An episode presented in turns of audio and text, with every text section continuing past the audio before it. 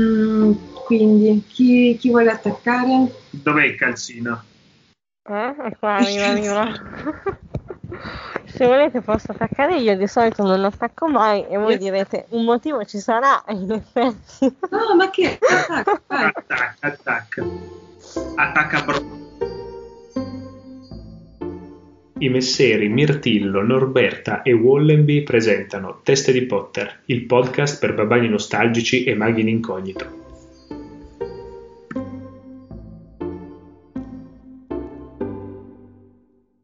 Ciao a tutti, siamo Teste di Potter, nello specifico qui Wallenby Qui Norberta E Mirtillo. E, e siamo siamo... qui riuniti. Vai, scusa? Niente. E siamo qui riuniti per celebrare eh, la nostra amata messa. No, sto scherzando.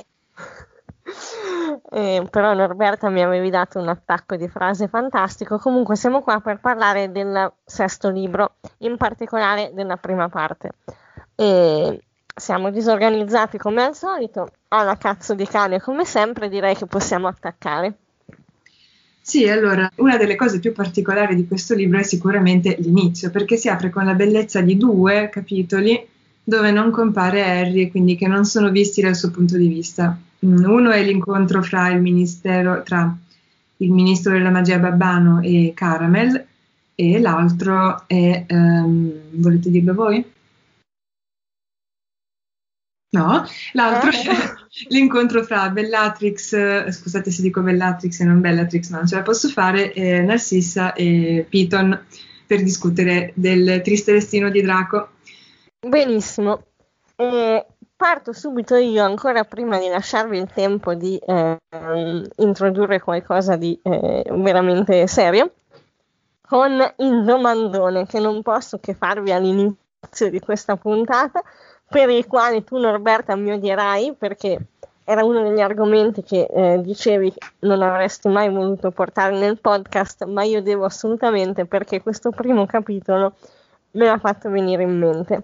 Mi sto preoccupando. Allora, e fai bene perché quello che vi sto per chiedere è se doveste mm, dire a quale personaggio di Harry Potter appartengono i nostri cari politici, che personaggi direste? Ovviamente non vi sto chiedendo tutti i politici in Italia anche perché è impossibile, però non so, mi chiedevo se vi viene qualche associazione, perché dai, il momento che stiamo vivendo e l'attacco di questo libro, tutto sommato si parlano abbastanza. Ragazzi, io dirò cose molto impopolari, quindi parlate prima voi. Ma probabilmente anche io, ma al di là delle possibili fazioni o quel che è, proprio andiamo di associazioni alla cazzo di cane. Ok, Conte Ambridge. Lo so che Conte non è più al governo, ma Conte Ambridge lo stesso, proprio pappa e ciccia. A me, a me invece viene in mente terribilmente un Renzi come coda liscia, non perché particolarmente affezionata a Conte o per ragioni politiche, ma dai, non me ne voglia, un po' per l'aspetto e un po' perché non si fa cadere il governo in piena pandemia al di là del governo. Ma io avrei detto Conte Caramel. Un po' un fantoccio, No, un perché- che tanto non ha, cioè non conta un cazzo alla fine. Sì, Eh, sì, ci può quindi stare. io avrei detto così. E poi vabbè, mm, per me Mattarella è silente, cioè Uh. è palese. Ma nel senso che sta zitto, però. anche. Eh, e poi Ah, io, io non so se lo vedo più. Bellissima Norberto. Non so se lo vedo più come Scrimger o com'è che si chiama Mattarella, nel senso che compare poco, parla poco, ha, ha poche scene.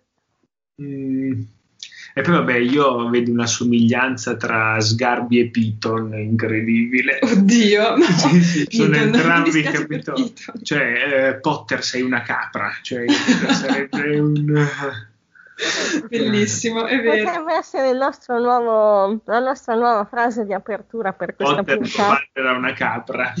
Però, no, secondo me no, perché Piton ha quella glacialità che Sgarbi non avrà mai. Eh, Sgarbi potrebbe essere, chi potrebbe essere, oddio? Eh, Perché io, io ho in mente eh, un, un clamoroso Mario Giordano, anche se non è un politico, eh, da, assimila- da assimilare assolutamente a Rita Skeeter. Mm, Beh, quando ha fatto il discorso, eh, che è entrato nello studio con il monopattino, abbiamo raggiunto eh, del- l'apice Madonna. del trasciume che faceva il bonus monopattino. Trashissimo. E finito su tutte le pagine serie di Instagram che io seguo e che Bene. vi invito a seguire. Comunque, niente, a parte questo mm, momento di delirio, vogliamo tornare al nostro sesto libro. Torniamo a noi, questo- questa calata nella politica mi ha sconvolta. Ma Torniamo va bene, prima, prima che mi linciate, perché in realtà di, di paragoni ce ne sarebbero ancora uffa, eh.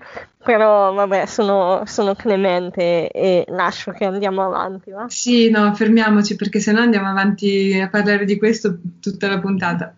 E, allora, eh, vabbè, ovviamente ci sono vari incontri fra Fudge e il primo ministro Babbano e che servono un po' da- per fare da riassuntone eh, di ciò che è accaduto nei libri precedenti. E, e soprattutto questo capitolo, oltre a essere un espediente per raccontare gli antefatti, è bellissimo, fa morire da ridere. Cioè, Aspettate, aspettate, scusate, vi dico solo questo, poi mi eclisso. Ma io vedo troppo Salvini come Mandangus. No, anche qua mi dispiace per Mandangus, mi dispiace. No, no, no, no, no. Mandangus è una Va simpatica bene, la smetto. La smetto, scusa. Ma no. No, comunque è, è bellissimo che, vabbè, che questi benedetti, cioè questo benedetto Caramel o questi benedetti ministri magici eh, sono in contatto col ministro Babbano tramite un quadro, un ritratto inamovibile che hanno provato a staccare dal muro in tutti i modi senza minimamente riuscirci. E quindi ogni nuovo primo ministro mm, del mondo Babbano deve vedersela con A, questo quadro inspiegabilmente inamovibile e B con la visita del, ovviamente del, del ministro della magia che, che deve far di tutto per riuscire a convincerlo dell'esistenza del mondo magico, tipo trasformare, adesso non mi ricordo cosa, ma trasformarlo in un gerbillo. Voi sapete cos'è un gerbillo? Sì, È bellissimo, è tipo una specie di criceto, giusto? E io mi Esatto. sono roditore di qualche Sì. tipo. sì, era uno. Vi ricordate quel gioco nomi, cose, città, animali, no? Ah, cui- sì, sì, sì. Ecco, io prendevo sempre dei gran punti quando scrivevo gerbillo con la G. Ti fa onore, ho scoperto cosa vuol dire gerbillo rileggendo questa volta questo libro. Prima non ci avevo mai fatto caso. Forse nell'altra traduzione è un altro animale o è sempre gerbillo? Eh, no, nella, nella traduzione vecchia è gerbillo. Ok, allora sono io che sono ignorantissima. E, e poi c'è Kingsley che fa la guardia del corpo del primo ministro. E il primo ministro è anche molto soddisfatto del suo operato. Bellissimo. Kingsley, un auror mostruosamente fighissimo che fa la guardia del corpo. E beh, Sì, è, è bellissimo. A parte che è il primo momento in cui davvero vediamo, ehm, abbiamo insomma una, una visione dei rapporti tra mondo magico e mondo babbano. sì, E a, a tutti leggendo i libri ad un certo punto è venuto da chiedersi come fossero sviluppati questi rapporti, quindi a me è piaciuto molto questo aspetto. Sì, sono interessanti anche gli aspetti un po' più seri e da questo punto di vista è molto bella la risposta che dà, mh, che dà Fudge, cioè Caramel, alla domanda del ministro Babbano che gli dice scusa, eh, ma Voldemort non era morto, cioè è vivo? E Caramel gli risponde, eh non lo so, è vivo uno che non può essere ucciso? Che tra l'altro è un'ottima osservazione. Cioè, il problema è, è vivo, ma io avrei detto più, non era morto? Non era morto del tutto, cioè, capito? Sì, sì, sì, ma gli ris- no, la domanda, lo posso Sì, amare sì, io, la sì. domanda era, ma è vivo? Perché è vivo? Cioè, mi stai dicendo questo? No, no, lo so, ma io dico che avevano danzato loro che erano troppo convinti che lui fosse, Ah, fosse morto. Cioè, la domanda era chiara. Però è una domanda interessante, oltre per la risposta carina di Caramel, è interessante anche perché introduce un po' anche tutto il discorso degli Horcrux che, Eh, certo. che sarà il fulcro del libro. Poi niente, cominciamo ad avere notizia di gente che muore così, mm, che cade come le foglie, eh, e in particolare Amelia Bones e Emmeline eh, Vance, Vance, Emmeline Vance si dice, credo. Due protagonisti del nostro torneo degli inutili. sì, torneo sì. tre pippe. Emily Vance che è un membro non meglio specificato dell'Ordine della Fenice, Emilia Bones che è la madre di Susan Bones, nonché eh, capa del Wizard Sì. Gambit. Sì. Piccola postilla. Mm. Se voi non sapete che cos'è il, il nostro torneo delle figure inutili, è perché evidentemente abbiamo deciso di posticipare la pubblicazione di quella puntata, ma prima o poi lo scoprirete. Quindi potreste averlo già sentito oppure no. Suspense. Sempre suspense. perché, come questo, il nostro programma è fatto estremamente alla cazzo di cane. Ma sì, noi siamo, noi siamo praticamente della scuola di René Ferretti, infatti ascoltiamo Esatto. gli audiolibri proprio perché ci piace sentire E la, voce di Pannofino. o meglio la voce eh, vabbè niente no sto- non voglio entrare Basta, in basta, Boris. basta. Non entriamo in Boris. Bene, quindi, quindi il rapporto fra i due ministri è molto divertente appunto per l'incredulità di uno da da una parte e Caramel che dopo aver negato tutto per un anno è costretto ad ammettere tutto ciò che in realtà è accaduto. Quindi È anche, è anche bello quando si fa una breve rassegna di tutte le volte in cui effettivamente si sono parlati, no? a partire da quando Mm. era fuggito Sirius Black da Azkaban. E a me Sì. piace tantissimo anche il candore con cui Caramel ammette che, che si, era- si erano sbagliati su Sirius Black, che ora è morto, ehm, e che di fatto si erano proprio completamente sbagliati, no? sì, E lo dice, lo dice in modo molto candido, un po' tra le righe, e però sappiamo che a livello politico ammettere di aver sbagliato su tutta la linea è abbastanza pesante e penso che anche tra quelle righe traspaia, così come quando ammette che praticamente è stato, è stato cacciato, visti Sì. i casini che stanno accadendo. Mm. Sì, è molto bella quella parte perché il primo ministro cade dalle nuvole e gli dice: Ma come non sei più il ministro della magia? Eh no, ti pare che dopo tutto quello che ho combinato ero ancora ministro? E quindi poi arriva Scrimgeour che ha preso il suo posto. Ok, passando a mm, Mirtillo, cosa stai cercando di dirci? Niente Di, di, di sbrigarci. Ok, Sì, passando a ciò che accade sì. nel capitolo successivo. Esatto. Allora, abbiamo le due sorelline amorevoli, cioè Bellatrix o Bellatrix e Narcissa, Narcissa, Narcisa, eh, che vanno a casa di Piton. Piton che tra l'altro ha come schiavetto personale coda liscia, che è fantastico. Mm. E quindi stiamo dicendo che Sgarbi è come schiavetto personale di Renzi. bellissimo Ehm, Ehm, ok, per parlare di cosa? Wallenby. Del, ah, beh, del, del voto infrangibile, quello per cui eh, la chiappa sinistra di Fred non è mai più stata la stessa, o era di Giorgio, non mi ricordo. No, di Fred. Comunque sì, ehm, quindi c'è eh, Piton e Narcissa che stanno, stanno per, eh, come si può dire, suggellare questo voto Sì. infrangibile, questo patto, con la supervisione di Bellatrix che eh, tra l'altro notiamo che è molto sospettosa nei confronti di Piton e ha ragione, possiamo dire noi, dopo aver letto tutta la saga. Tuttavia, io non mi ricordo, alla prima volta che ho letto questo libro, che cosa abbia pensato di Piton in questo capitolo. Non mi ricordo se c'erano già delle anticipazioni, ma forse no. E quindi immagino che io l'abbia odiato tantissimo. Mm, sì, so. anche perché è costruito bene, eh. cioè Bellatrix, Bellatrix comunque fa delle osservazioni molto sensate, tipo ehm, ma scusa, hai avuto Harry sotto il naso per tutti questi anni e non hai mai fatto niente, oppure ah, ma perché non ti sei presentato subito quando Voldemort è tornato, quindi fa osservazioni molto sensate, a cui però Piton ribatte sostanzialmente dicendo se Voldemort si fida di me, zitto e mosca, praticamente la stessa argomentazione che da parte dell'Ordine della Fenice viene usata a loro volta per difendere Piton, cioè se Silente si fida di lui, zitti. Per cui c'è questa fiducia incondizionata verso Voldemort da una parte e verso Silente dall'altra. E, e quindi tutto questo dialogo... Mm? Che, scusatemi, il che è abbastanza, direi, mh, curioso, visto il personaggio di Piton, perché fino adesso ci è stato descritto come una persona con anche qualche difficoltà sociale. Mhm. Ed è, ed è curioso il fatto che invece riesca a guadagnarsi in maniera così incondizionata la fiducia delle persone. Perché se vogliamo, ok, il giochino con Voldemort è architettato assieme a Silente e Silente è un abile manipolatore, ma mm. la, fiducia ver- mm, cioè, insomma, la fiducia da parte di Silente invece direi che se l'è guadagnata, se l'è guadagnata eh, da solo. Non viene fuori mai il come realmente, cioè sì, mm, come realmente se l'è guadagnata.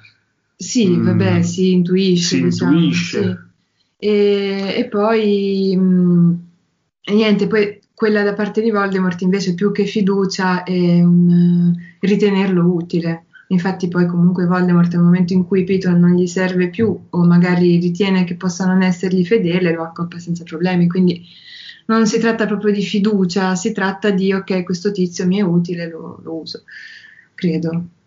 Sì, sì, sì. Mm, cioè, e poi soprattutto quanto realmente Piton è mh, mm, devoto alla causa dell'ordine, cioè eh, questa qui rimane sempre secondo me un confine che fa ehm, diciamo, è un elemento positivo della, eh, del filo narrativo proprio il fatto che non venga mai detto esplicitamente. Cioè, sì, perché in effetti Piton dice sempre Signore Oscuro, non si riferisce mai a Voldemort mm. col nome Voldemort o dicendo, ah, forse con l'eufemismo con colui che non deve essere nominato, forse sì, però il più delle volte dice Signore Oscuro, anche nel contesto dell'ordine, non solo nel contesto di Mangiamorte. Wallenby.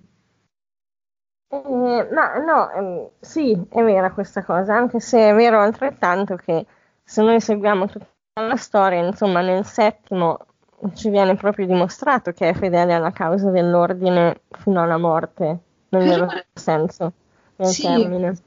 Però il mio dubbio era, ma è fedele alla causa dell'ordine perché crede, diciamo, nei valori dell'ordine, ovvero i maghi non si, van, non si, devono giudicare in base al sangue, ma in base a quello che sanno fare, e, oppure semplicemente per devozione verso la memoria di Lili o per senso di colpa verso di lei. Cioè a me sembra che la sua ambiguità sia in un certo senso reale, non solo costruita per fare il doppio gioco, ma proprio che lui realmente sia mm. diviso fra il credere in determinate cose. Sì, sì, su, que- su, quello sono d'accordo. Quindi niente, questo lo rende uno dei personaggi meglio costruiti comunque. Mm-hmm. È assurdo. Certo.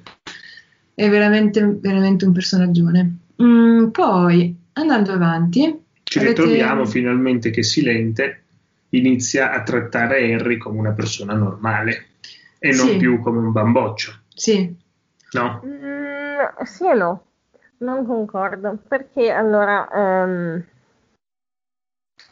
una cosa che può portarci, che immagino vi abbia, vi abbia, portato a pensare questo, è un po' il, il registro linguistico che usa Silente nel rivolgersi a Harry a partire dal loro incontro no? Private Drive mm. e anche alle loro parole per lettera.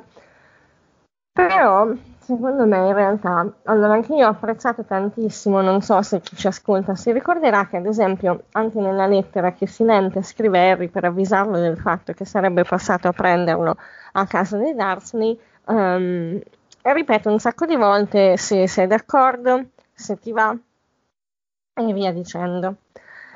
Che è una cosa mh, mm, che denuncia un certo tatto, ma secondo me fa proprio parte della, delle maniere di Silente.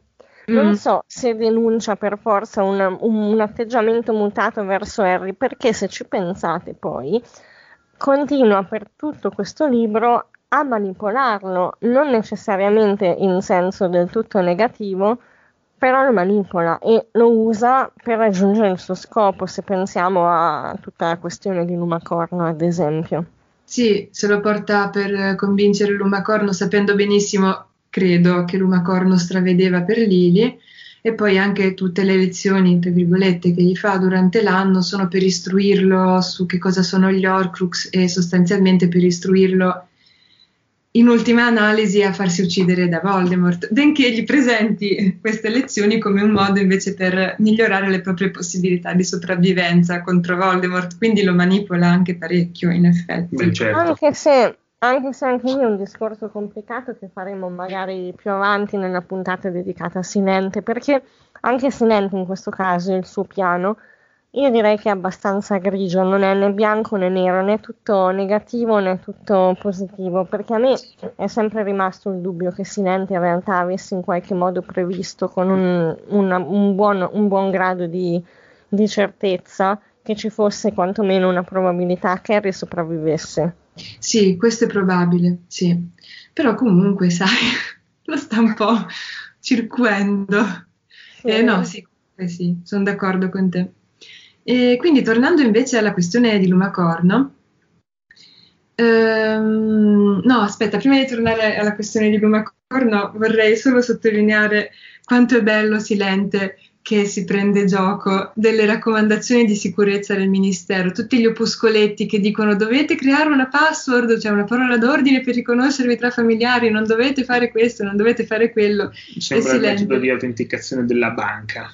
tipo, sì, e Silente che li sbeffeggia bellamente. Wow, stupendo. E... Beh, perché vogliamo parlare di Silente che si presenta a casa dei Darsley e gli fa sbattere ripetutamente i bicchieri pieni di idromele, mi sembra, in testa, perché loro non vogliono bere. sì. sì, sì, è quell'aspetto un po' demenziale di Silente che lo rende adorabile. Ma ne parleremo nella puntata di Su Silente. Silente, sì, hai ragione. Ora torniamo, torniamo al nostro, nostro Harry, utilizzato da, appunto per fare da arpione dal buon Luma, che tra l'altro stravedeva anche per Tom alias mm. Voldemort. Ah, giusto, sì, eh, però ne parliamo dopo. Ne parleremo ah, dopo. sto giro, tu, sì, sì, sì. sei colto in fallo. Però, insomma, cioè, questo mm. Lumacorno attraeva, per chi se lo fosse perso, chi è, Lumacorno era un, il tipico professore che, a cui piace essere circondato da menti illuminate, secondo lui, e quindi mm. fare un po' il, il, gigione, mi viene da dire, quindi stare là e coccolarseli, sentirsi eh, arruffianato, cioè è un po' così. Sì, coccolarsi, oh. arruffianarseli e poi vantarsi di essere stato il, diciamo, il mentore di gente diventata poi famosa. Esatto. Esatto, ma eh, momento di silenzio vorrei ricordare che nel libro, nel, nel film tratto da questo libro, che attenzione, attenzione, compaio io, cioè Wallenby. altrimenti,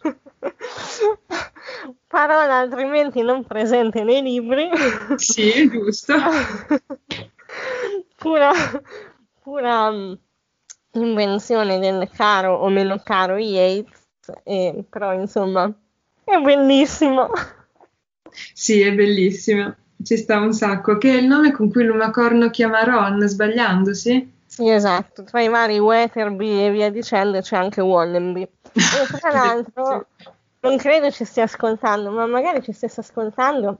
Uh, io avevo, mi era stato riportato alla mente questo nome perché una ragazza sul gruppo, uh, e a te che sei rimasto con Harry, ha postato una foto di un pappagallino inseparabile, mi sembra, o comunque di un pappagallino, dicendo che l'aveva chiamato Wallenby e io l'avevo trovato così adorabile. È adorabile, sì, adorabilissimo. E eh, poi allora, tornando al nostro Luma invece, eh, quindi questo collezionista di diciamo allievi illustri, diciamo, e voi come lo percepite? Mm Lumacorno, come, come lo giudicavate le prime volte che leggevate i libri o vedevate i film e come invece lo percepite o lo giudicate adesso? Boh. La mia percezione, la mia idea di Lumacorno è rimasta pressoché la stessa. Allora, cioè anche lui mi è sembrato un personaggio mm, in fin dei conti positivo, ma con tutta una serie di eh, debolezze o macchie, se vogliamo ma forse più, più debolezze, un po' c'è da questa... è un po' il tipo Vanesio, per certi versi probabilmente mh, mm, che non, non, eccelle nelle sue capacità e per questo um, vive un po' di, di ripiego, no? di, di, luce riflessa. Mm. Uh, quindi niente, come molti altri personaggi di Harry Potter l'ho trovato estremamente umano e anche estremamente realistico da un punto di vista psicologico. Sì, tra l'altro a me è capitato non tanto a scuola ma più all'università di avere qualche professore così uh, e niente, ho potuto ammirare luci e ombre di questo genere di personaggi Quindi, esatto, sì. anche secondo me è un personaggio che ha luci e ombre, però non sarei così critico. Cioè, secondo me anche lui c'è la possibilità comunque, capito, di... Cioè, è vero che è un po', mm, se vogliamo, edonista, Mm. ok? Quindi e questo qui ci sta. Però dai, cioè, nella scaletta leggo per me un mirtillo da vecchio, Sì. quindi non posso infamarlo assolutamente. Ma sì, perché secondo me tu hai un po' quella gigioneria, no? Sì, sì, sì. E, e secondo me da vecchio potresti diventare un divoratore di cos'era? Ananas candito? Un divoratore Ananas di ananas candito. candito che si circonda di pupilli. Sì, sì, che mi vengono a porgere gli omaggi. Eh, ci potrebbe stare. ci vedrei. Beh, vediamola così. Se non altro non si vanterà mai di aver conosciuto Wallenby e Norberta. No, questo sicuramente, almeno da parte mia no.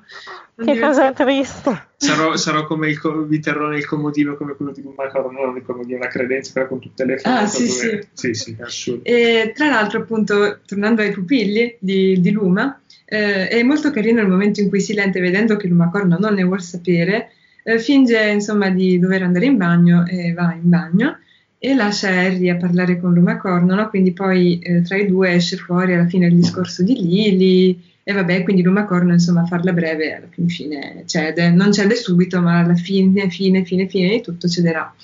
E è bellissimo che Silente poi quando torna dal bagno dice che si è messo a leggere le riviste babbane dei lavori a maglia che ha trovato in bagno. Io me lo sono immaginato che legge Burda, non so se voi avete mai avuto modo di conoscere questa rivista. Eh, io me la ricordo perché la usava mia nonna. Non me lo Eh, ricordo. È una rivista di modelli per, eh, per il cucito, insomma, e quindi me lo sono immaginato che legge Burda sul VC. È una visione bellissima. Ah, burda mentre caga. Sì, Ma io per la verità ce lo vedo proprio a fare la magna. sì, ce l'ha quel lato naif, silente, di fare queste cose. E, e niente, vabbè, ovviamente ci sono sti lavori a maglia Mhm. perché Lumacorno non è a casa sua, ma si è rifugiato in una casa babbana qualsiasi. E- Oh, oh, domanda, domanda ragazzi, domanda per Wallenby, anzi da Wallenby. Se voi doveste trasformarvi in un oggetto che avete in casa per sfuggire a Silente, qua- quale oggetto sarebbe? In un lampadario, così nessuno mi potrebbe calpestare o si potrebbe sedere su di me. Mm, io in una porta. Bellissimo. Wallenby, tu? Eh, cavoli, io ho pensato prima alla domanda che alla risposta, vediamo. Eh, mi guardo un po' in giro. In un armadio ti vedrei io. Se avessi avuto qualche chilo in più l'avrei presa come un'offesa. Ma invece piuttosto che un armadio stavo pensando a mm, una specie di... Vi ricordate eh, quei pupazzetti che si trovavano dentro le uova di Pasqua dei Trudi? Sì. Mm. Ecco, io ne ho attaccate tantissime alle manopole dell'armadio, no? E pensavo che mi potrei trasformare tipo nel pinguino. Ne ho uno a forma di pinguino. Comunque, Molto carino. è mol- era molto divertente vedere soltanto te girata di spalle, e quindi come se fossi tipo cugino hit. Ripallo, mettiti gli occhiali dietro la testa. Vabbè, dai, non, non possono vedere queste cose. Eh no. sì, va bene. Dai. Ehm, ok, rimanendo su cose abbastanza demenziali, mm, quanto è bello Lolly Molly. Guardate cos'è Lolly Molly? No, zero. Eh, Non è il soprannome che Arthur dà a Molly, o no? Sì, nei momenti intimi ed è eh, praticamente fa parte delle domande per il riconoscimento reciproco che, che Arthur e Molly hanno concordato. Quindi Harry quando arriva alla Tana eh, vede questa scenetta di appunto mm, Arthur che rientra, se non sbaglio, e, e cerca, insomma, eh, Molly vuole farlo entrare e basta, e lui la costringe a mettere su tutta questa, tutto questo teatrino. E poi oltretutto è l'ammazza sesso, penso. Lolly Molly. E che vuoi, ma loro sono così pucciosi che ci potrebbe anche stare. Comunque è divertentissimo. La puntata sulle coppie, c'era un'altra? Sì, sì, sarà, sarà un'altra. Senti, Lolly Molly fa troppo ridere. sì, sì, eh. sì. Un'altra cosa che mi ha fatto parecchio ridere è Flora Batterica. Cioè, vi ricordate che nella traduzione vecchia um, Ginny chiamava Flair Flebo? Sì, sì, è vero, questo per la prima volta penso da quando facciamo questo podcast mi trovo a dire che sono molto d'accordo con la traduzione nuova, è un colpo di genio. Sì, è bellissimo, perché proprio nei dialoghi uh, sentirlo usato è cioè, fantastico. C'è troppa flora batterica in giro a un certo punto, dice, cose del genere. Eh, dai, bellissimo. E poi Vabbè, rimanendo alle varie cose che succedono alla Tana, arrivano i risultati dei gufo e, e, molto inaspettatamente, anche un po' forzatamente direi, alla fine Harry ha tutti, tutte le carte in regola per poter continuare a studiare le materie che servono uh, per diventare Auror, perché... Eh, no, no, aspetta, perché non è che ha le carte in regola, è che semplicemente cambiano i professori.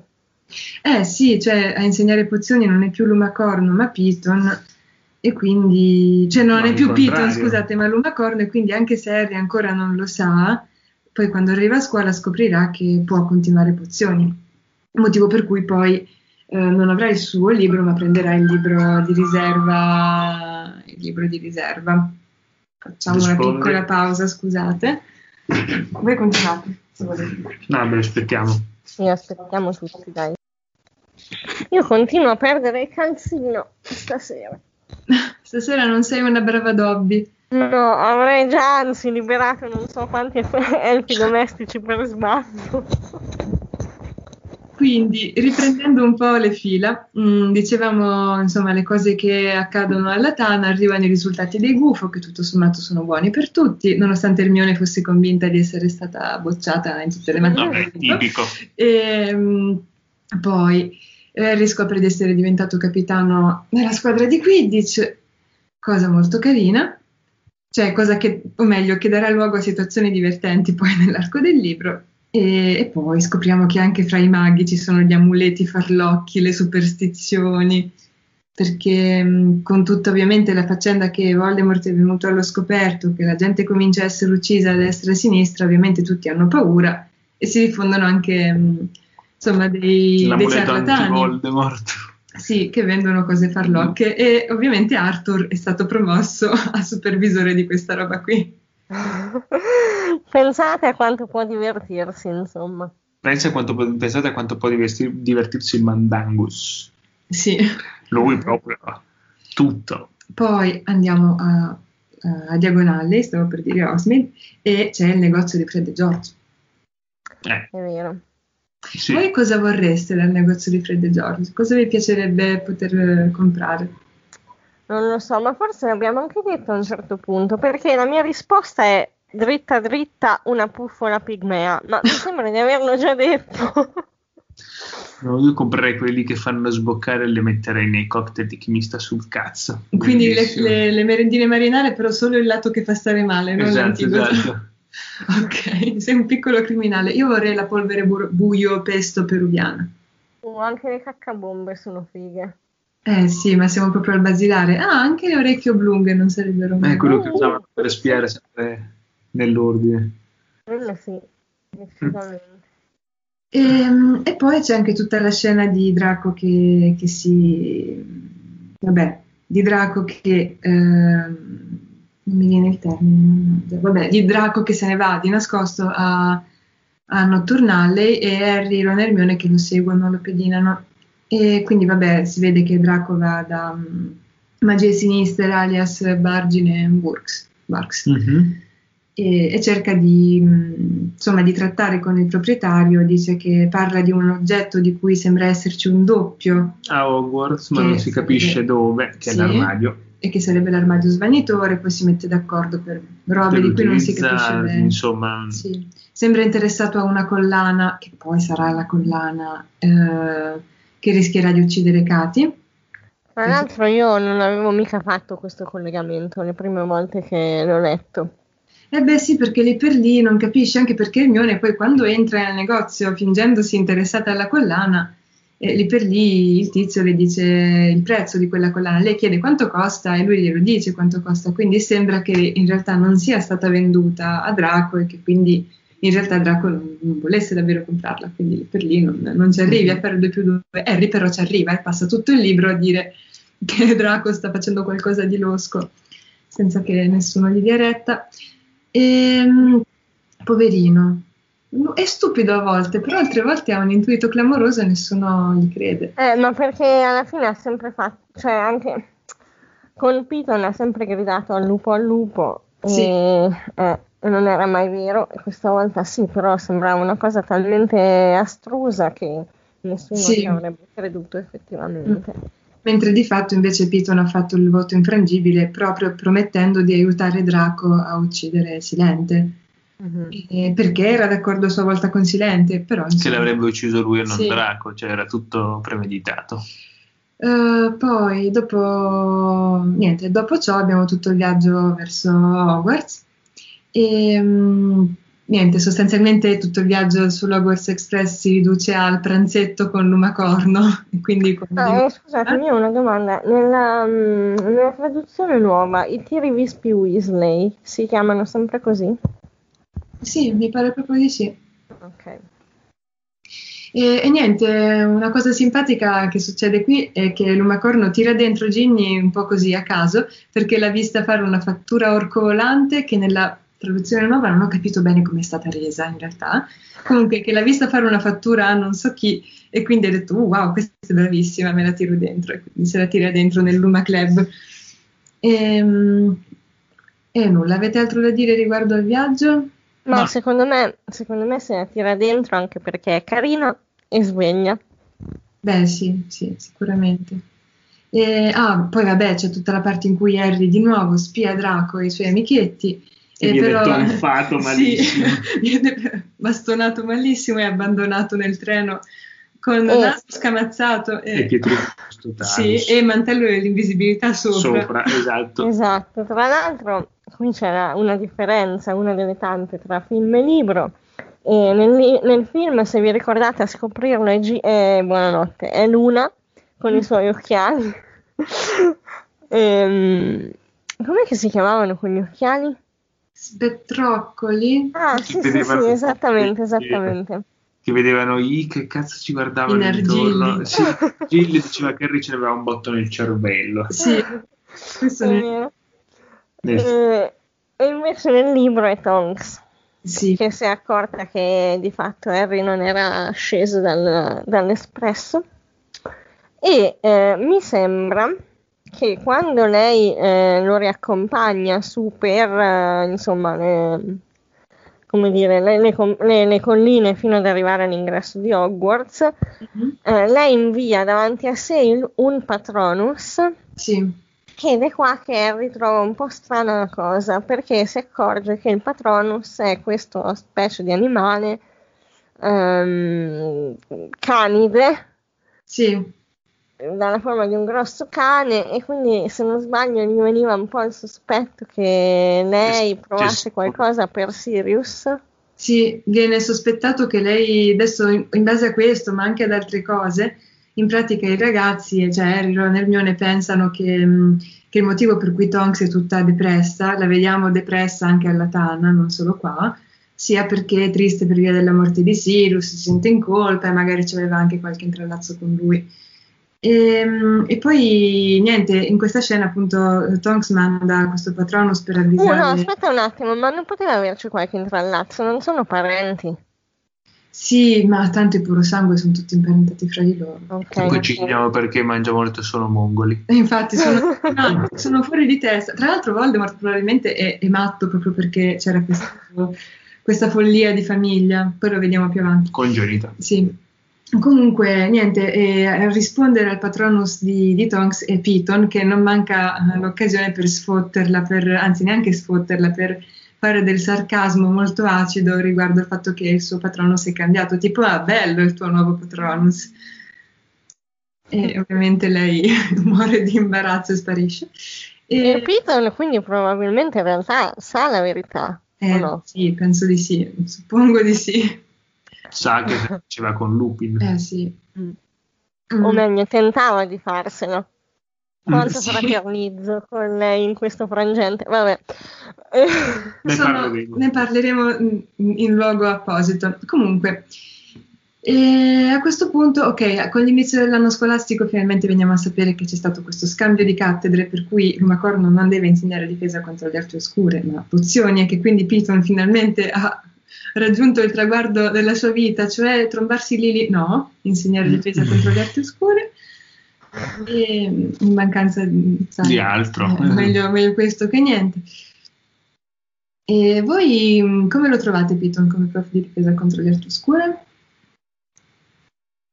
Un pelino, un pelino peggio di come era qui di Pozzi in Pozzi. boh, no, io l'ho sempre visto come il tipico professore che mh, ha sempre insegnato una materia controvoglia, tipo fisica, ipotetico, che poi alla fine va a insegnare matematica e quindi è tutto contento perché riesce a insegnare quello Sì. che hai capito e quindi un po' realizzarsi. Però, boh, secondo me, sicuramente tra tutti i professori che ci sono è il più competente, secondo me. Cioè, perché solo chi ha fatto veramente uso di arti oscure può insegnare come difendersi da queste. Infatti l'altro clamorosamente bravo è Esatto. il finto malocchio. Esatto, cioè, hai capito, anche Lupin, per quanto possa essere, però secondo me il professore di difesa contro le arti oscure deve essere, non ti dico un ex mangiamorte, ma tipo un pentito. ok? Eh sì, sì, in effetti. Cioè Lupin con tutto No, l'amore... no, scusatemi ragazzi, è un po' come, è un po' come si dice che il professore di... mm, come si dice? Ah, oddio. Di giurisprudenza, ma no, il ramo penale della cosa è come dire che deve, che deve essere un, un pluricondannato. Scusa, se non guardi... un pluricondannato, ma deve aver difeso un pluricondannato. Deve insomma conoscere quanto fa schifo la cosa. Vabbè, anche Lupin è bravo, Sì. però Lupin è bravo più per il rapporto che riesce a instaurare con gli studenti, mentre eh, Piton e il falso Moody sono molto spietati, ma eh, molto competenti mh, nella materia proprio. E, in comunque ci questo terrei. preciso momento, scusa Norberto, in Eh? questo preciso momento non mi ricordo la lezione tipo di Python. Cos'è che gli fa fare? Mm, allora, il cosa gli fa fare in realtà non me lo ricordo, però fa un discorso iniziale eh, in cui gli dice che eh, le arti oscure sono una cosa molto, mm, molto più complicata rispetto al semplice imparare un incantesimo di difesa e saperlo fare, perché al momento in cui sei lì, ti trovi lì concretamente nella situazione di pericolo, è, è importante quasi più la reazione che hai tu come persona, no? la tua prontezza di riflessi, la tua- i tuoi nervi saldi che il saper fare l'incantesimo così. Ehm, E, quindi questa cosa è molto carina perché Hermione poi fa notare a Harry che ha risposto malissimo a Piton dicendogli non c'è bisogno di chiamarmi signore. Ah no, quello glielo dice durante le lezioni di occlumanzia. Sì, sì, sì. Cos'è sì. che gli dice Harry a Piton? Che gli dà una rispostaccia pazzesca. Non me lo ricordo. Comunque, vabbè, Hermione... Ah no, sì, sì, non c'è bisogno di chiamarmi signore, sì, me lo sono segnato, è qui che glielo dice. Quindi Harry nella prima lezione di difesa contro le arti oscure ha ovviamente un battibecco con Piton in cui gli dice questa frase lapidaria. E Hermione poi uscendo gli dice, ma guarda che in realtà il discorso che Piton ha fatto è molto simile a quello che tu hai fatto l'anno scorso all'esercito di Silente. Quindi di che ti lamenti? Alla fine siete simili. Interessante, anche noi avevamo parlato di un possibile parallelismo tra Piton e Harry, no? Vi ricordate? Avevamo Sì. fatto un confronto. Eh, però in questo momento a me continua a venire in mente non ci saranno sventoli di bacchette inutili in questo corso, anche se non era qui. Eh beh, si vede che il suo, Mood. sì, il suo credo fondamentale, eh, il principio base... eh, vabbè, ma c'ha ragione, scusate. Eh, ok, mm, quindi di Piton vediamo questo. Poi eh, abbiamo anche la lezione di Lumacorno, dove invece vediamo come si può svolgere una lezione di pozioni che non prevede intimidazioni e insulti contro gli studenti. O contro Neville. o contro. Neville, sì. E, vabbè, in cui Harry viene in possesso del libro di Piton e fa rosicare tantissimo Hermione perché inizia a seguire le indicazioni scritte a margine e sbaraglia tutti. Mm, Tra l'altro- che... eh, vai. vai, vai. No, mi chiedo, chissà come le abbia scoperte le indicazioni giuste Piton. Perché spoiler degli spoiler, il principe mezzo sangue, per chi di voi non l'avesse ancora capito, è Piton. Adesso qui ci metteremo un bip. Ma No. sì, chi ci ascolta è perché è abbastanza infognato da voler Esatto. ascoltare le nostre chiacchiere, quindi... Ehm, no, vabbè, il mio dubbio è questo. Allora, considerato che Piton in realtà vuole insegnare difesa contro le arti oscure, quindi la sua materia preferita è quella, o meglio, le arti oscure sono la sua materia preferita, e tutto il suo talento in pozioni, ma se fosse nato nell'ambito dell'amicizia con Lily, cioè visto che Lumacorno si ricorda di Lily più che di Piton come studentessa molto dotata, non potrebbe essere che magari Piton, non lo so, si è infognato con pozioni per fare colpo su di lei, oppure studiavano insieme, quindi... Secondo me la prima e la seconda, cioè che la- su- il suo infognamento su pozioni sia stato anche, eh, e, e anche gli appunti, cioè una cosa che avevo pensato io anche io ci avevo pensato quando avevo letto il libro a sta cosa di Lily e Piton, che quelle indicazioni a lato magari potevano essere state pro- date proprio da Lily e non è un caso che Harry, cioè io, mh, cioè, ci potrebbe essere una struttura circolare, Mm. cioè che nel libro di Piton del principe mezzosangue con le indicazioni di Lily che è la madre di Harry rifinisce in mano a Harry che le riutilizza per, cioè,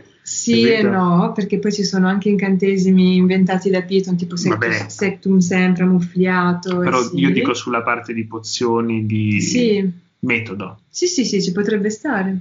Avrebbe un senso, non so se la Rowling l'abbia pensato così, però ma sicuramente avrebbe un senso, ci sarebbe una struttura coerente. Wallenby, ho visto espressioni eloquenti sul tuo volto. No, è interessante, penso sia una sega mentale più che altro, però è interessante. Eh, beh, hai problemi con le mie seghe mentali?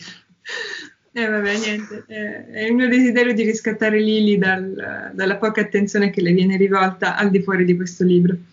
E, ok, poi passiamo alle lezioni che invece Silente dà privatamente a Harry, quindi eh, tutti i vari excursus sul passato di Voldemort. Premessa grossa, eh, noi adesso non ci soffermeremo troppo né in questa puntata né sulla successiva, sempre dedicata al sesto libro, sul passato di Voldemort perché è troppa roba, quindi faremo uno speciale su di lui. Quindi adesso insomma ne parliamo però in maniera un po' più rapida.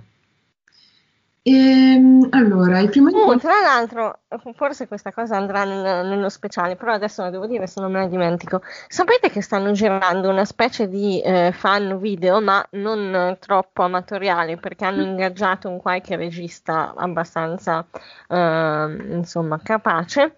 Una specie di fan video eh, o, o fan film su Voldemort. Ah, no, non lo sapevo. Che poi tra l'altro ne è stato fatto uno qualche anno fa, che in parte era anche una produzione italiana che aveva avuto molto successo, non so se ti ricordi, che dura Sì. un'oretta. Sì, sì, sì. Mi sembra che me l'avessi girato tu. Sì. E tra l'altro adesso non mi viene in mente chi è. Um, aspettate, credo che l'attore sia uno che aveva fatto Scam Francia, Scam France. Ah, quindi è proprio una roba mezza... Ma non è che trattasi della nuova serie di cui si vocifera? No, non credo, non credo.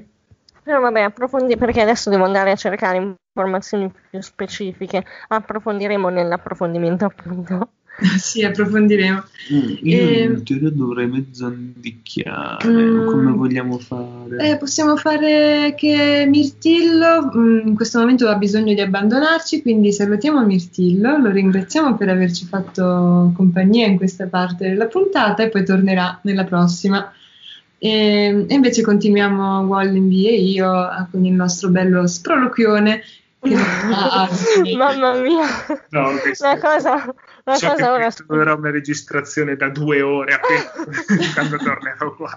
No, facciamo le brave, promesso. Ok, va bene. La cosa Ciao. ora sfuggirà di mano. Ciao Mirtillo. Ciao Mirtillo. Tra l'altro, Roberta, sarebbe divertente lasciare la registrazione accesa anche dopo che avremo fatto di parlare, così per far vedere a Mirtillo la durata. Ti sento ancora. oh No, no, no! Diamoci un limite, ti prego. Ho fame, voglio andare a cenare anch'io. Io Eh, no. va bene. Allora, Quindi, diciamo, sulle, sulle, lezioncine di Silenti a Harry, in questa prima metà del libro, ne abbiamo una in cui gli fa vedere la casa dei Gaunt, quindi della, della, famiglia della mamma di Voldemort, e un'altra puntata in cui gli fa vedere, un'altra puntata, un'altra lezione in cui gli fa vedere uh, quella volta in cui lui è andato um, a prendere Tom all'orfanotrofio, a dirgli, ehi, sei un mago, vieni a studiare nella mia scuola. E cosa vogliamo dire senza scendere troppo nei dettagli? Wallenby, hai qualche considerazione? No, ehm, sto pensando. Tu hai qualcosa da dire in particolare? Perché, ehm, oddio, non lo so, penso che alla fine sarà tutto materiale dell'approfondimento, no? Perché è impossibile, se scendiamo, è impossibile scendere nel contenuto senza poi dilungarsi.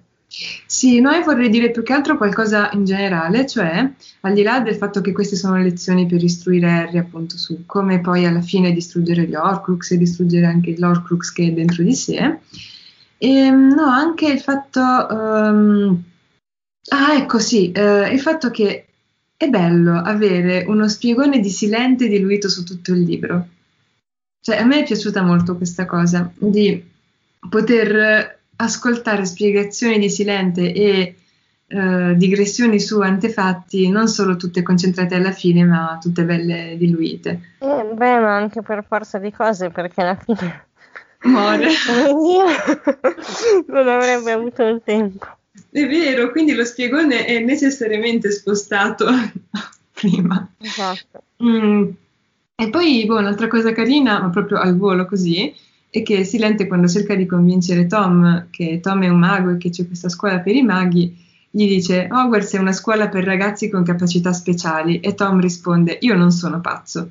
Ma probabilmente perché ha avuto anche precedenti esperienze di gente che è andata lì, ha, ha iniziato ad additarlo come pazzo, ma sì. in realtà toccando un ambito molto meno sensibile, um, vi, racconterò, vi racconterò la storia del contorno che veniva servito a cena nel convitto di Suori dove ho passato due anni quando abitavo no. a, Venezia.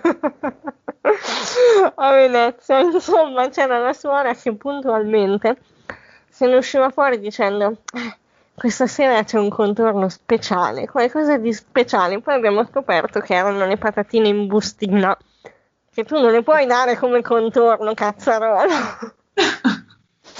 e quindi diciamo che in convitto questo termine speciale aveva un significato abbastanza terrificante e eh, molto sui generis. Sì, poi questa frase può suggerire anche una serie di crossover molto simpatici con tipo Miss Peregrine oppure gli X-Men. È vero, allora sì, Miss Peregrine nella casa dei ragazzi speciali, tra l'altro un bellissimo film che io ho apprezzato tantissimo, e niente, lì i ragazzi erano proprio speciali. Eh beh sì, decisamente, c'era quella che volava, che era refrattaria alla forza di gravità, che era fantastica.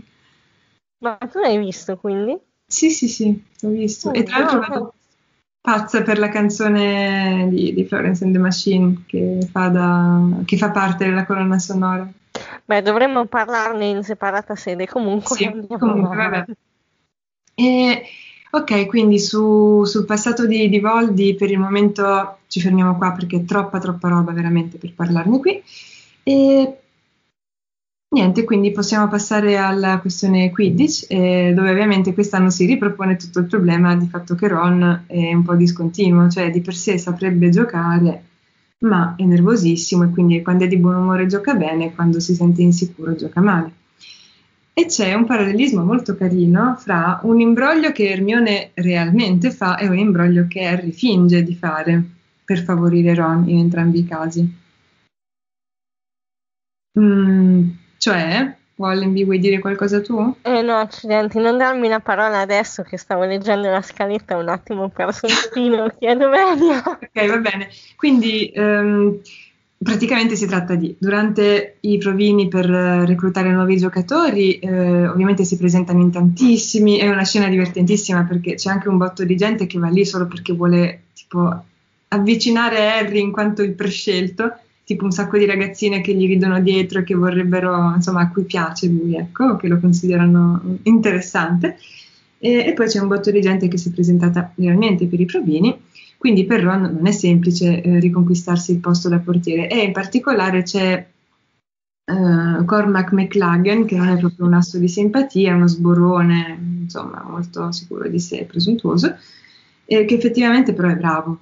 E quindi Hermione, per assicurarsi che Ron passi le selezioni, confonde McLagan e, dagli spalti. E, mentre invece Ginny, che è forte di suo e basta, passa le selezioni senza nessun bisogno di aiuti. Ci tengo a precisare.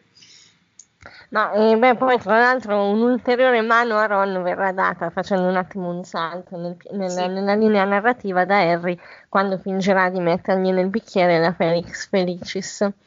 Sì. Ed è, ed è molto carina, diciamo, è carino il battibecco fra Harry ed Hermione perché Hermione va lì a fare la partaccia a Harry a dirgli ma che cosa fai non dovevi mettergliela anche fare finta di mettergliela non è onesto e lei gli dice senti chi fa e lui le dice senti chi parla, chi è che ha confuso McLagan? E quindi per una volta Hermione deve solo starsi zitta. E, insomma, è una dinamica interessante, cioè Hermione riesce ad andare contro i propri principi pur di favorire Ron. E nonostante... Vai, scusa, mi stavo tornando un attimo indietro perché io leggendo i titoli dei capitoli mi viene in mente un'osservazione breve, in realtà abbastanza banale, che il eh, titoletto Riddle segreto, il Riddle segreto è abbastanza curioso perché eh, Riddle credo che voglia dire indovinello. Mm, sì. E, no, è, insomma è carino. Cioè è curiosa sì. la scelta di termini, no? È vero, non, non saprei neanche dirti bene a cosa si riferisce, forse al fatto che nessuno sapeva dell'esistenza di, di Tom eh, Riddle finché Silente non è andato a scovarlo, oppure che è una parte del passato di Voldemort di cui nessuno è davvero a conoscenza al di fuori di Silente. Eh, ma probabilmente un po' il gioco di parole è anche voluto. Sì. E comunque, vabbè, eh, quindi abbiamo tutte le varie scaramucce fra, fra studenti tutte le varie scaramucce legate al Quidditch. Questo, questo, libro è molto divertente da questo punto di vista. Per esempio, è diventato commentatore Zacharias o Zacharias Smith, eh, che ovviamente detesta sia Ron che Harry e quindi non manca di fare del sarcasmo di pessimo gusto. Sì, che era quello antipatico della, che era, um, aveva partecipato anche alla prima riunione dell'ES. Sì, sì, sì. Ed è Forse quello anche alle altre. Mm. Forse sì, e che vabbè, sostanzialmente dà dei raccomandati sia a Ron che a Ginny, solo che insomma entrambi alla fine riescono a giocare bene, quindi deve riprendere. Beh, obiettivamente, obiettivamente ha ragione. Sì, su Ron ha ragionissima, su Ginny no, anche perché è l'unica della famiglia che poi farà una carriera insomma come giocatrice di Quidditch professionista, nelle quindi... Holy Hair Harpies. Sì, nelle Holy Hair Harpies anche se poi di fatto nella famiglia anche Charlie era molto forte e anche Fred e George, quindi vabbè, eh. non è l'unica. Ok, ehm, poi c'è quella scena bellissima, bellissima in cui Hermione scaglia i canarini contro Ron.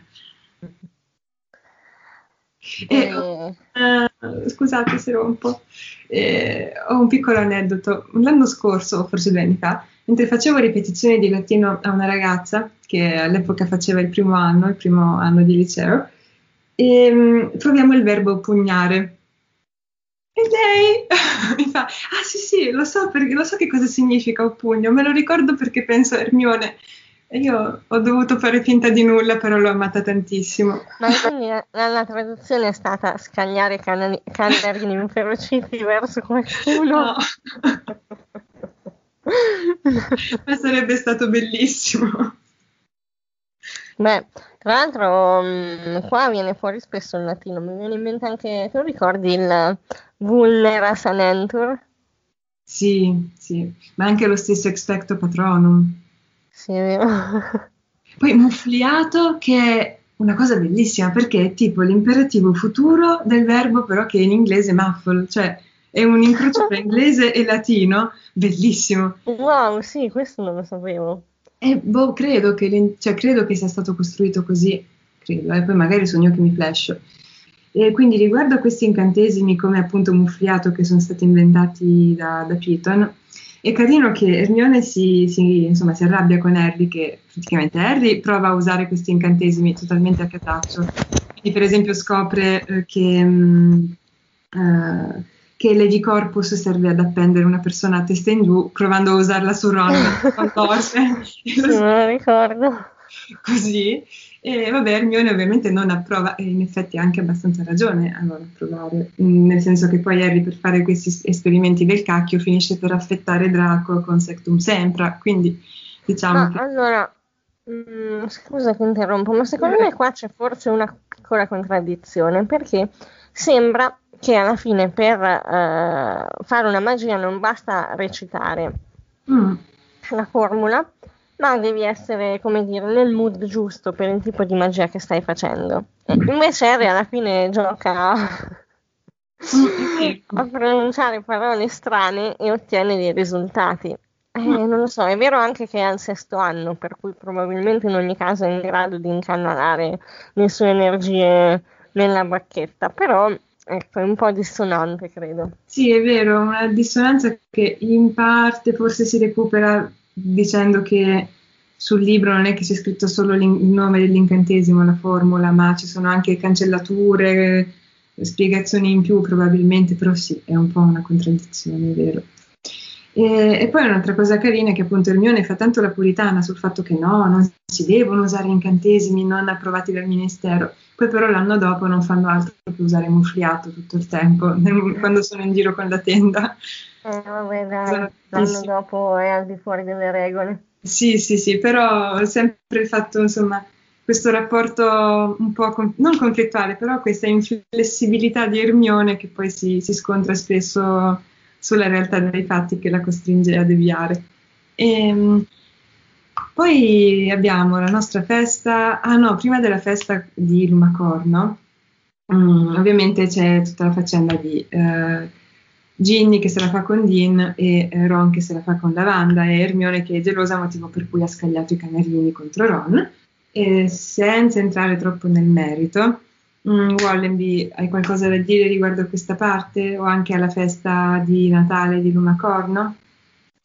No, eh, vabbè, nelle coppie anche qua cosa vogliamo dire senza addentrarci troppo?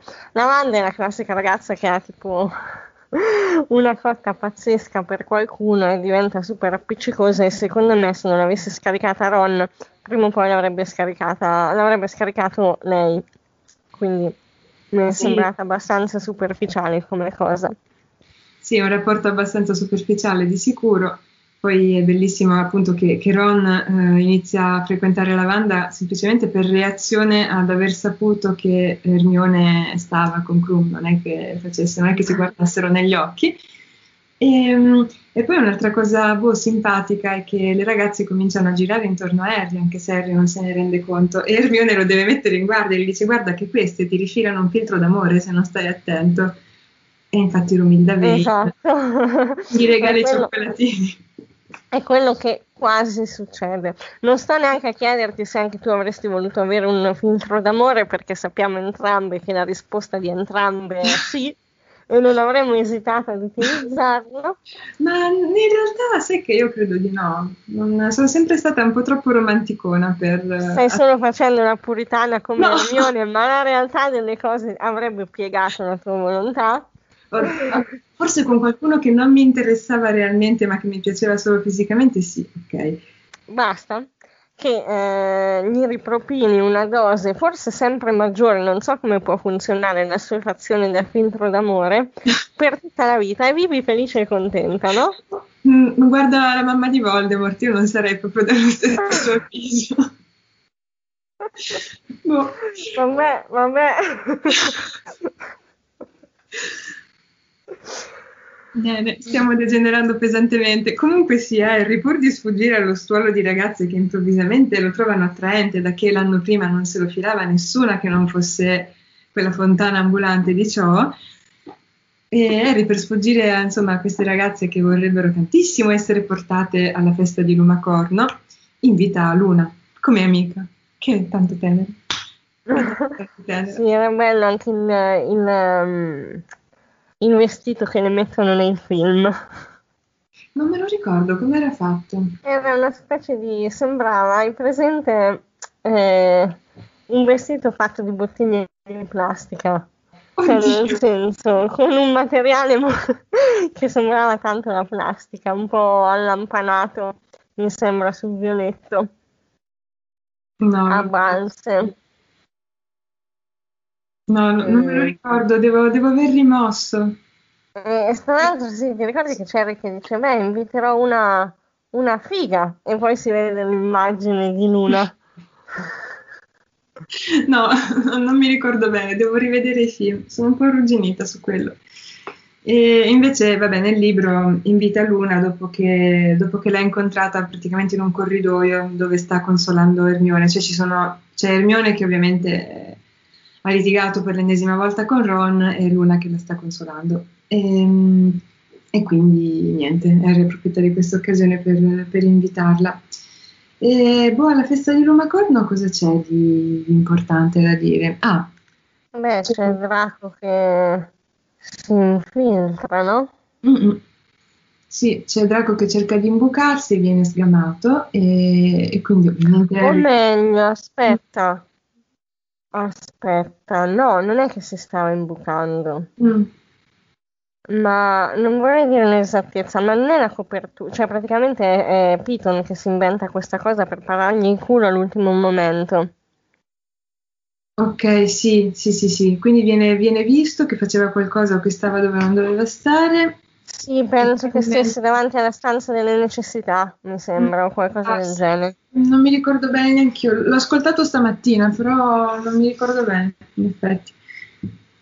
E, mm, e niente, quindi Harry per l'ennesima volta spia Draco e lo sente che parla, di più, che parla con Piton e dal discorso si capisce abbastanza chiaramente che, vabbè, Piton sospetta Draco di aver, di aver dato, mm, di aver tentato di mandare a Silente la collana maledetta, quella che quasi uccide Katy, Mhm. e Oketi, insomma, lei. E, mm, e Draco nega tutto, però di fatto si capisce che è lui che sta facendo questa cosa. E, e- e Piton, ehm, insomma, con Draco poi fa anche, parla anche del voto infrangibile, scappa fuori il fatto del voto infrangibile, quindi Harry viene a sapere che Piton è legato a Draco da questa cosa e che Piton sta aiutando Draco nel fare qualunque cosa losca Draco stia tentando di fare. Esatto, tra l'altro se non sbaglio non è qua che Harry, Harry non sa che cosa sia, no? E inizia a chiederlo a Ron. Mm, sì, mi pare di sì, che poi a Natale Eh. Anna iniziano a interrogarsi su questa cosa. Esatto, ed è lì che Ron racconta che da piccolo Fred e Giorgio per gioco stavano quasi Sì. per fargliene, per fargliene suggellare uno. Sì. Invece, tornando alla festa di Lumacorno, c'è un vampiro che si chiama Sanguini. È vero, è vero, oh mio Dio, è vero, me l'ero dimenticato. Sì, e a un certo punto viene attratto morbosamente da un gruppo di, non so se di ragazze o di ragazzi, e, e lo devono richiamare all'ordine. Niente, No, questa- tra l'altro, eh, questa cosa è interessante anche qua andrebbe approfondita perché come si colloca la figura del vampiro all'interno di Harry Potter? Cioè, se è una creatura magica e quindi non è del tutto umano, è un conto. Se invece è umano, anche qui eh, si diventa vampiri con un morso, quindi è più o meno la stessa condizione del lupo mannaro, però sembra meno, sembra meno emarginato dalla società. E poi che caratteristica ha un vampiro? Perché nella letteratura principalmente il vampiro è qualcuno di immortale. Mhm. E questo cozza con anche quello che dicevamo all'apertura di questa puntata, cioè eh, quando Caramel e il primo ministro discutono, insomma si dice quanto può essere vivo uno che non si può uccidere, che non può morire. E, e la figura del vampiro, secondo me, si, com- si- si colloca in maniera complicata nell'universo di Harry Potter. È, è singolare, infatti, che ci sia stata inserita. Ed è l'unico caso in cui viene fuori, se non sbaglio. Sì, qui e anche nel- in uno dei libri di, di Alloc. Di Alloc. Vabbè, vabbè, ma quelli Certo. non fanno testo. Sì. Ehm, e vabbè, in realtà la figura del vampiro in sé che tira fuori sempre tutta una serie, secondo me, di interrogativi abbastanza importanti. Ehm, Non lo so, perché di nuovo o immaginiamo un vampiro come quelli di Twilight, Mm, cioè no, che nel senso si chiamerebbe sanguini. E beh, che però magari mh, si ciba di animali o altrimenti viene fuori un problema etico non da poco. Sì, perché inviti un vampiro in una festa dentro una scuola? Ma perché è Hogwarts? Perché è il luogo più sicuro del mondo magico. Esattamente. Boh, sì, comunque a parte queste cavolate, mh, l'unica volta che ho letto qualcosa in, in cui veramente un vampiro era inserito nel mondo di Harry Potter è stato mh, in una fanfiction in cui praticamente la Wanda Brown a seguito dei morsi di Greyback non muore, ma diventa una- un lupo mannaro, anche lei, una Mm. lupa mannara si dice, credo. E, e praticamente va, eh, una volta diciamo adulta, eh, va a fare delle lezioni a Hogwarts insieme a una vampira. E adesso non mi ricordo bene i dettagli, ma ci sono queste scene di queste lezioni di, di loro due che spiegano robe alle classi di Hogwarts. La vampira e, e la Wanda Brown. La Wanda Brown che chiaramente trova un- una dimensione come personaggio che non sia la ragazzina stupida. È comunque abbastanza agghiacciante questa cosa. Sì, e niente, dovevo dirla. Non ricordo più che fanfiction fosse o di chi o se in italiano o in inglese, non mi ricordo, però era così. Ehm, ok, altre curiosità. Ah, eh, che c'è una scena in cui Harry e Hermione sono in biblioteca e parlano di tante cose, perché l'unico posto dove ormai si frequentano è quello, dal momento che Hermione e Ron non si parlano più. E ovviamente Madame Pince dopo un po' si avvicina perché eh, loro stanno parlando troppo e, e vede, Madame Pince vede il libro di pozioni di Harry, vede che è tutto scarabocchiato e, e dice depredato, profanato, insozzato. Chi ti ricorda Wallenby? Oh mio Dio. Chi dovrebbe ricordarmi? A me ricorda tantissimo il ritratto della signora Black, cioè la reazione che ha Madame Pince nei confronti di uno scarabocchio sui libri mi sembra tantissimo la reazione della signora Black quando un, eh, un nato babbano oppure un traditore del suo sangue entra in, in realtà Madame, Madame Prince potrebbe essere la perfetta grammar nazi. Sì, anzi la biblionazi. Sì, sì, è E- proprio la perfetta personificazione. Sì, ma tra l'altro anche della... alle medie c'era la biblioteca scolastica e la bibliotecaria era un'arpia di prima categoria che pretendeva di prestarci i libri, cioè di farci scegliere i libri, senza però farci avvicinare agli scaffali né tantomeno toccarli. Quindi tu dovevi in piedi davanti al suo tavolino, dirle più o meno a grandi linee cosa volevi a 12 anni, cioè capiamoci, e lei più o meno a grandi linee tirava giù robe dagli scaffali e sempre senza che tu li toccassi ti proponeva questo o quell'altro. Un incubo. Un incubo.